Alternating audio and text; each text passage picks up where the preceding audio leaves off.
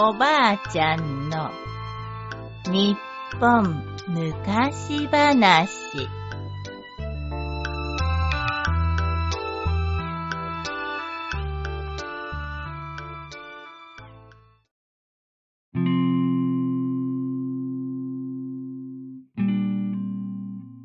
岩になった鬼。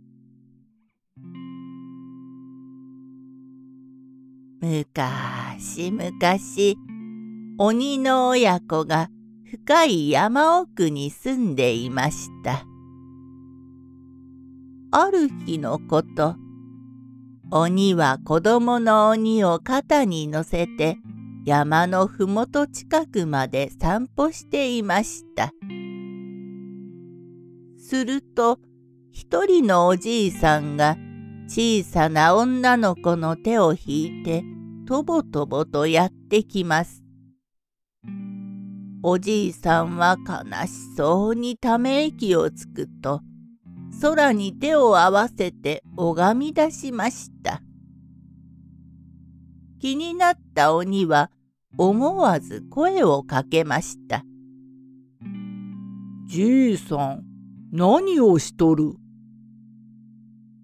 いきなり雷のような声で尋ねられたおじいさんがびっくりして顔を上げると、頭上から恐ろしい顔の鬼が見下ろしています。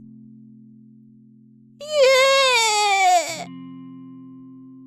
思わず腰を抜かしたおじいさんに、鬼は少し声を小さくして優しく言いました。怖がることはない。何をしとるか言ってみな。はい。わしらはこの下の浜辺のもので、みんな海で働いております。だが、毎年夏になると海が荒れて、浜のみんなが犠牲になります。この孫の両親も夏の大波にさらわれ、わしと孫は二人ぼっちになってしまいました。そこで神様に、もう海が荒れんようにとお祈りしていたところです。そうか。それは気の毒にのう。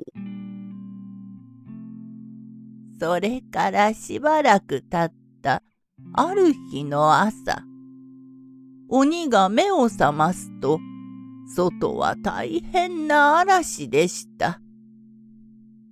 鬼はあのおじいさんのことを思い出すと、うなり声を上げて立ち上がりました。そして鬼は小山ほどもある岩に抱きつくと、うりゃー！と岩を持ち上げて、ずでーんと放り出しました。続けてもう一つの大岩も持ち上げ、ずでーんと放り出しました。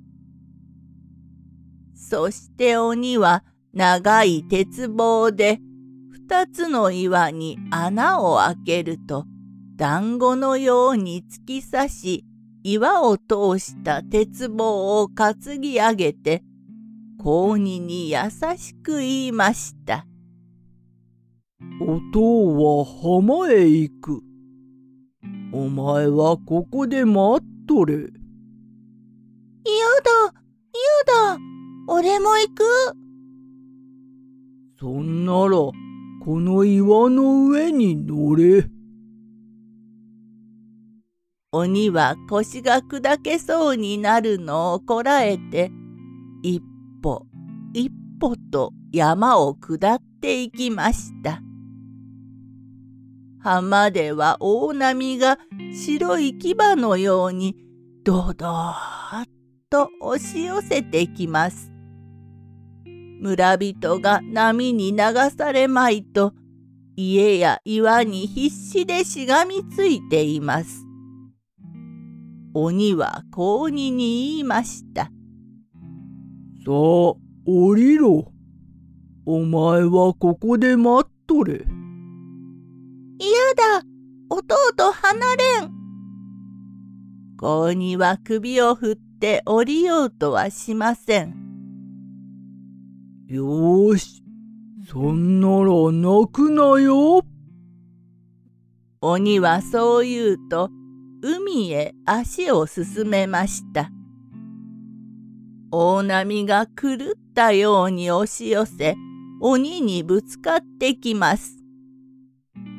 すさまじい波に足を取られながらも、鬼は必死で前に進みました。